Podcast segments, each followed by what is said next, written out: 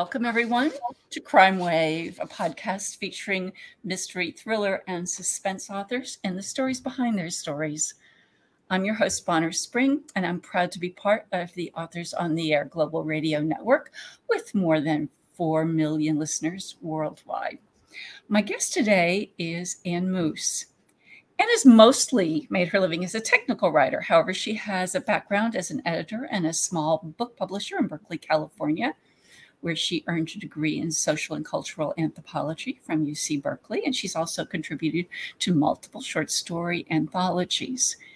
In recent years, Annie has written and published three novels Arkansas Summer, House of Fragile Dreams, and her latest book, just released a few weeks ago, When You Read This, I'll Be Gone. Although spanning different genres, each is a suspenseful story highlighting issues about which she cares deeply. Annie currently resides with her husband in Mission Viejo, California, but was raised in Sacramento, has lived in Berkeley, in Arizona, in Paris, and in small towns in Texas and New Hampshire. And I love the way you end your bio, Annie. Her proudest achievements are her two grown sons, John and Paul. Welcome to Crime Wave. Thank you very much. Nice well, I'm excited to start talking with you about when you read this, I'll Be Gone. Annie and I were chatting before we came on the air, and she mentioned how she came up with the idea uh, for this incredibly twisted story. So I'm curious to hear more about how two separate threads, the way you explained it, two concerns of yours came together to create the, um, the uh, when you read this, I'll be gone. Can you tell our listeners about that? Sure. So the first two books that I wrote, um, they weren't strictly speaking like thrillers, but they both had kind of thrillerish aspects and I like writing um, suspenseful stories. And I decide, and I also like writing stories that are sort of about, excuse me, themes or things that I care a lot about. So um, when I was thinking about what to do for my third novel, I decided just to try to do just like a straight up thriller in that in that squarely in that genre. Um, but I didn't really have a solid idea. It was uh, something I had to mull for a while. Um, I like the idea of putting somebody in a situation where they do something totally against their better judgment. They know they shouldn't do it, and then have a lot of sort of catastrophic, unforeseen consequences kind of snowball from that. Yeah. So I was kind of mulling that. Um, and then at the same time, I had been, um, I was listening to this, well, you know, around that time, I listened to this book called um, Missoula by Jon Krakauer. It's a nonfiction book. Um, probably a lot of people know Jon Krakauer. He wrote Into Thin Air, Into the Wild, yep. Under the Banner of Heaven. He's one of my favorite writers. Um, anyway, he wrote this book called Missoula, and it was about these these rapes that occurred on the University of Missoula campus, University of Montana campus in Missoula, and they were. It was a college atmosphere. There was a lot of heavy partying, um, and he really does a deep dive into these this, these rapes that occurred, the trauma that surrounded the rapes for these girls, and especially the trauma associated with you know when they came forward and accused these boys who who are actually like football heroes, um, and football is like a really big deal in Missoula. So anyway, it was a it was a pretty you know intense book, and I was always listening to, I listened to it on tape. I was thinking, you know, that's actually something I think I could write about. Um, as far as like, you know, did I want to highlight something?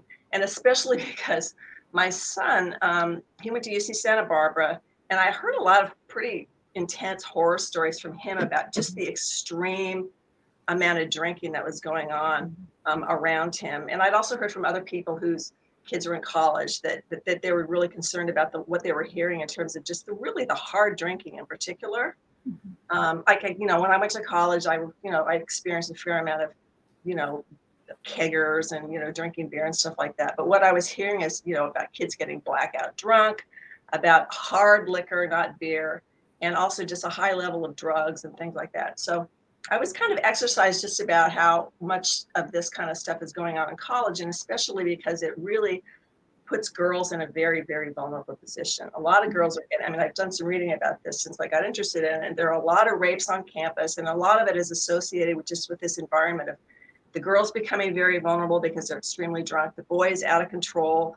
And at that age, of course, a lot of boys are extremely driven to have sex. And so, um, so I kind of was mulling around the idea of writing about that. Um, I happened to be in uh, Bozeman, Montana for a book. I got invited to do a book club um, for my second novel in Bozeman, Montana. And I booked myself in this really cool cabin, sort of hotel with that was like right on the Gallatin River, really beautiful restaurant um, uh, outside of Bozeman. And this friend of mine came, the one who invited me to do the book club. She came and had dinner with me, and we were sitting in this beautiful environment and talking about. She asked me, "What do you want to do next?" And she was really heavily endorsing this idea of doing something that would be about college and rape and so forth. And so as I was driving home from from that trip to Bozeman, because I, I did it in the car, this whole kind of like vision of what I wanted to write just kind of came over me about how to blend my idea of doing something that would be, you know, the, the unforeseen consequences of doing something stupid and this whole college thing. And I actually started it with a woman who was a married woman having a one night affair in the actual hotel that I had just stayed in because it was this beautiful and I just kind of like I just literally like practically wrote the book on this two drive two day drive home from Bozeman, Montana. And I came home and um, and I just started writing it. And it starts out with you know, woman. She's she's. I kind of wanted to make her somewhat sympathetic. Like she does something stupid. She has an affair. She's a married woman. But I gave her a horrible husband, and I and I made her like find a condom wrapper of his in her luggage when she was packing. So, you know, I kind of set it up so that hopefully you're somewhat sympathetic to what she does. But she has this one night affair and then comes later to realize that um, that this guy that she slept with actually set her up and had an agenda. And she finds out she's a writer and she's a college professor. And she finds out that his daughter was one of her students. And he does all these horrible things to her as a revenge thing for um, for what he perceives as her role in the death of his daughter. So it's just kind of like it turns into a multiple. Um, it turns out into a double story uh, with these two stories told and slowly unfolding. You know what happens to the woman with this guy, what happens to the daughter, and then at the end you sort of find out like what it is that makes her um, guilty, as, as far as he's concerned, in uh, in her death. That's that. That's that's really fascinating. I think uh, I love the way you described it. And um, as an author, you know, for me, how did you get that idea? Has always been one of the hardest questions to answer. I mean, I, I seldom give as coherent a reply as you did, but your answer made me think of something um, that uh, a Stephen King quote that I want to I'm going to share with you and for our listeners because I've never heard it just you just basically gave a um, an audio demonstration of the Stephen King quote. Okay, okay, you guys wait for it. All right, I'm going to read now. This is Steve. I'm, I'm reading Stephen King. Okay. Let's get one thing clear right now, shall we? There is no idea dump, no story central, no island of the buried bestsellers. Good story ideas seem to come quite literally from nowhere, sailing at you right out of an empty sky. Two previously unrelated ideas come together and make something new under the sun. Your job isn't to find these ideas, but to recognize them when they show up. Did I just describe what you told me? yeah, I mean, it, it really did kind of just come over me. I think the, I think the long drive home thing was just like really. That was an incredible gift to you, right? You're just sitting there in the car. Driving is is one of the times when I when I find I don't. I'm probably a danger on the road, but driving is one of the times if I'm plotting a story that I find that I have the most ideas and maybe that's because you know when you're when you're driving you're not like looking at your phone you're not reading something you're not working whatever but um, yeah, it really did just come over me in the car on this long drive home. I think that's really interesting. Um, you've described a bit about the crimes, the fact that you were, were dealing with two different um, dealing with two different timelines here. The timeline of um, maybe why don't you just go back a minute and say the timeline of London and the timeline of Tom and Valerie, just very briefly, okay? Okay, so and there's going to be spoilers in this, but honestly, it's impossible to have a an it interesting is. conversation about a book without. And this is a book. There's a lot of twists and turns. I mean, I kind of like pride myself on trying to like, you know, have kind of create a page turner with stuff you might not expect. So I probably won't ruin all of it, but I'll definitely give some some spoilers here. Um, so so she has this woman. She has this affair um, with this very charming, very you know worldly, attractive man um, in this very you know beautifully romantic environment. She fully expects it to be a one night thing, and they agreed that it will be a one night thing. She wakes up and she discovers he's gone. She discovers that he's used her phone to take pictures of her, nude pictures of her while she's asleep, and he's emailed that picture, uh, pictures to like all these people in her email address book, including her her husband, her kids, many of her students. You know, like the dean of her English department. She's a professor at a university, uh, at a California university. So, so she's she just wakes up to this total like her life has just been completely screwed up because now how does she explain this and she, she so and she's out of town she's in bozeman montana she has a two two day drive ahead of her and she's just totally coming apart as to what to do about this she ends up making up a lie because she just honestly just can't deal with this situation she decides to just write a letter and everybody's gotten this email and just tell this big whopper, which is that she was drugged by somebody in the hotel and she has no memory. And it's like, please erase it. And, you know, I'm sorry, this is just horrible. So, um, and she knows that that's not a great thing, especially in the age of Me Too, where, you know, you shouldn't really be making up stories. But um, any case, that's what she does. She finally ends up, um, you know, oh, I won't give it all away. Things happen when she's when she's before she ends up getting kidnapped, but she ultimately does actually get kidnapped by this guy and she's completely in the dark as to what's motivating and why he just is bent on destroying her takes her up to this place in a remote area and he basically tells her that the reason he's done all this is because first of all he, he blames her partially for for what happens to his daughter and you don't find out as the reader until the very end exactly what happens but he believes that since he's turned her into this big news story, she's now a missing woman. She's there's kind of a sex scandal around her. I mean, this he's created this big splashy news story around her, and he believes that when he turns her loose, she's getting a book deal. And he tells her that you're going to write that book right here, and the whole point of this book is is my daughter's story, and you're going to tell my daughter's story. it gives her diaries. He explains all this stuff, and basically, she's held captive to write the story of not just what's happening to her, because he understands that when she gets the book deal, they're going to want to know what, what happened to her. But that's why it ends up being a blended story of her experience um, and also what happened to his daughter at the university where she was uh, her student. Yep, that's a perfect illustration of, two ideas coming together. It certainly worked for that. Now, the two main characters, we're not going to talk too much about what happened to the daughter. Let's leave that one as sort of okay. more of the more of the mis more of the mystery.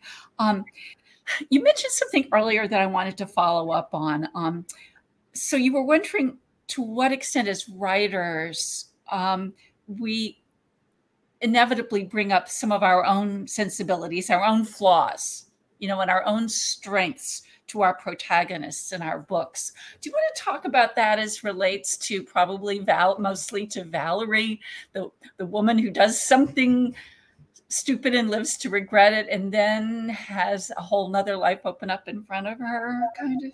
Yeah, well, this gives me actually a really good opportunity to sing your praises because we had this conversation earlier before we were on the air, and I had read your book, um, Disappeared, which is just it's so stunningly good and fabulous. I mean, I mean, I, everybody who's listening to this, read "Disappeared" by Bonner Spring.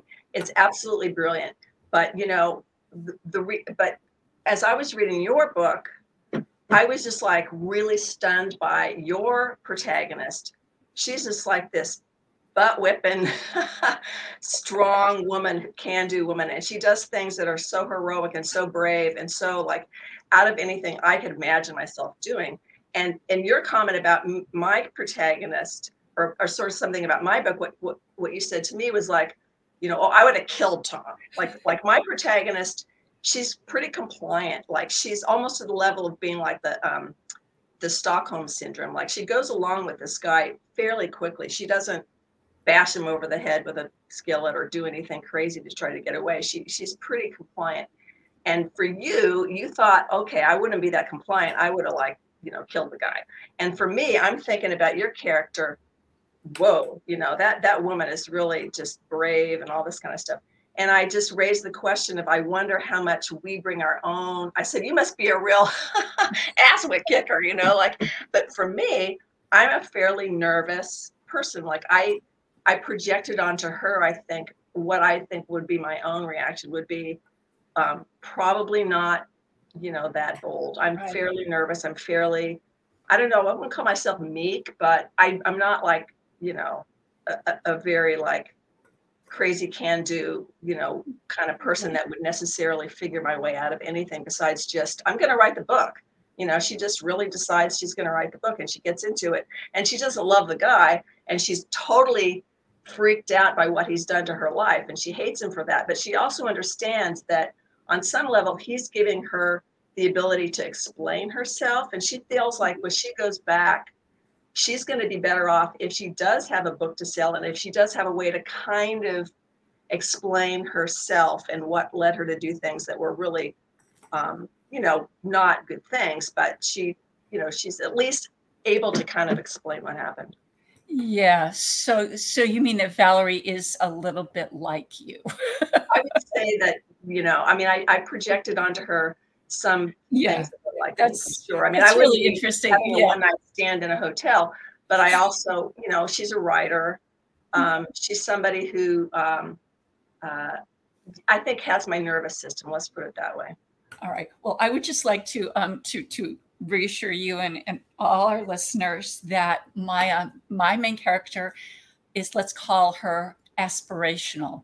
It's what I would hope I could do in a in a terrible situation like I've put my like I put my main characters into. It definitely does not um, reflect anything very uh, ninja warrior like about me. You know, I don't mean to overstate. You know, but your book, your your your character is very brave and very can do, and, well, and that book is so good. Here's the deal. Here's the deal. What what our characters do, it seems to me, is is try to figure out how they can best resolve the situation that they're in. Right. And your characters made a decision that, and she understood. You've already explained that she understood that she could come out of the situation a little bit better. But to go back to disappeared, um, when I when I um, when I uh, do an elevator pitch for the story, it goes something like this, which I'm not prepared for. You know, what would you do if you found yourself alone in the strangest place you've ever been and you didn't know who to turn to for help? And sort of that's, you know, what do you do? Do you just curl up and die? Presumably not. Anyhow. I, I think I'd be whimpering in the corner, but you know, I'm not saying I'm not saying that my hero didn't didn't whimper in the corner occasionally, but she did actually. Um, anyhow, I really like the way you were able to explain so much of when you read this. I'll be gone, and give us all sort of hints about what goes on, but not um, you know we don't want to spoil the story totally. Um, are you working on um? Are you working on something new, Anne? You know i'm still waiting for the the idea to like you know hit me like a you know like the epiphany. I, i've been thinking about certain things like i like my books to be about something. Mm-hmm. like i want to tell a good story but i want it to have kind of have a point. and so i'm kind of mulling over um, what i might want to do with the next one. And i also think that i do like kind of like the thriller genre. I mean i like i like suspense. So it'll it'll probably be another suspenseful story um, but this one will, you know, be around some other um, some other thing. I'm th- actually, I don't know, maybe I shouldn't say this because it might not happen, but I'm kind of interested in schizophrenia. Um, mm-hmm. So I might do something with with that. That would be interesting. You know, at the top of the interview, you mentioned um, getting some inspiration from, from uh, getting some inspiration from Jon Krakauer's books, um, and he certainly writes about people you know exposed to you know extreme situations. Right. are there other authors that you know whose whose writing have has inspired you over the years? Oh boy. Um like over the years i've read so many different things. I mean i actually started out reading getting most i read mostly nonfiction for years and years and years well, that's um, what I was wondering, sort of, when you mentioned him, because um, you know that's. He, I, I, mean, I just remember um, what was the first book that um, we picked up, the Mount Everest one. Into thin air. Into thin air. That's right. Yeah. So you. Yeah, I kind of love. I love mountaineering stuff. Like I, I kind of have this weird obsession with mountain climbing and mountaineering and survival stories and things like that. So I kind of, I mean, I sometimes think that I might want to write a survival story. Um, this this new one, you know, that just came out has a little bit of that in there, but not much. But um, but yeah, no, I've read a lot of things. I've, I, I love to read history. I love memoirs that take place in, in far flung places. I've read a lot of books about that take place in places like China and Afghanistan and Vietnam. Um, lately, I've been, I just want to give a pitch for, um, I've already gave your pitch in a big way, which I highly recommend, Disappeared. I've been reading a lot of Terry Shames books. I mm-hmm. met her at BoucherCon and really liked her and bought one of her books. And now I'm on the fourth one. She's written this wonderful series with a protagonist who's a small town sheriff called Samuel Craddock. And she's just a great writer. The, her books just go down like water. They're so they're such a pleasure to read. So That's we're reading her. I want to give a pitch for Baron Birtcher. I love Baron Birtcher, who's absolutely a brilliant writer. He's also one of the nicest people on the face of the earth. Um, he just had a, one come out called um, uh, Reckoning, which is really good, and his writing is just inspired. Um, so, uh, uh, another person can't. Uh, I read a book recently that I loved called Magdalena by Candi Sary. It's kind of a spooky-ish story about a about a woman who fantasizes about having a daughter uh, in a small town, and um, it's, it's, a little bit of a ghost story, but it's absolutely beautifully written. Um, I just I don't know. I you, when you write or you know so many other writers, you find yourself pretty much reading all of the people that you that you know. So I've been. Oh, another book. Just one more mention of the book um, there's a fabulous book called The Many Lives of Mama Love, which is this memoir written by a woman named Laura Love Hardin, Hardin who tells the most insane story you've ever heard. It's, it's really a story about horrible things that she did actually when she was drug addicted to opioids. She was a mother, but she got addicted to opioids and she was doing like credit card, not horrible like murder, but she was like stealing credit cards and doing all kinds of stuff to, to, to support this habit. She ends up going to jail and she describes that and then she ends up coming out she describes that and then she ends up like literally ghost riding for desmond tutu like that's the journey this woman takes.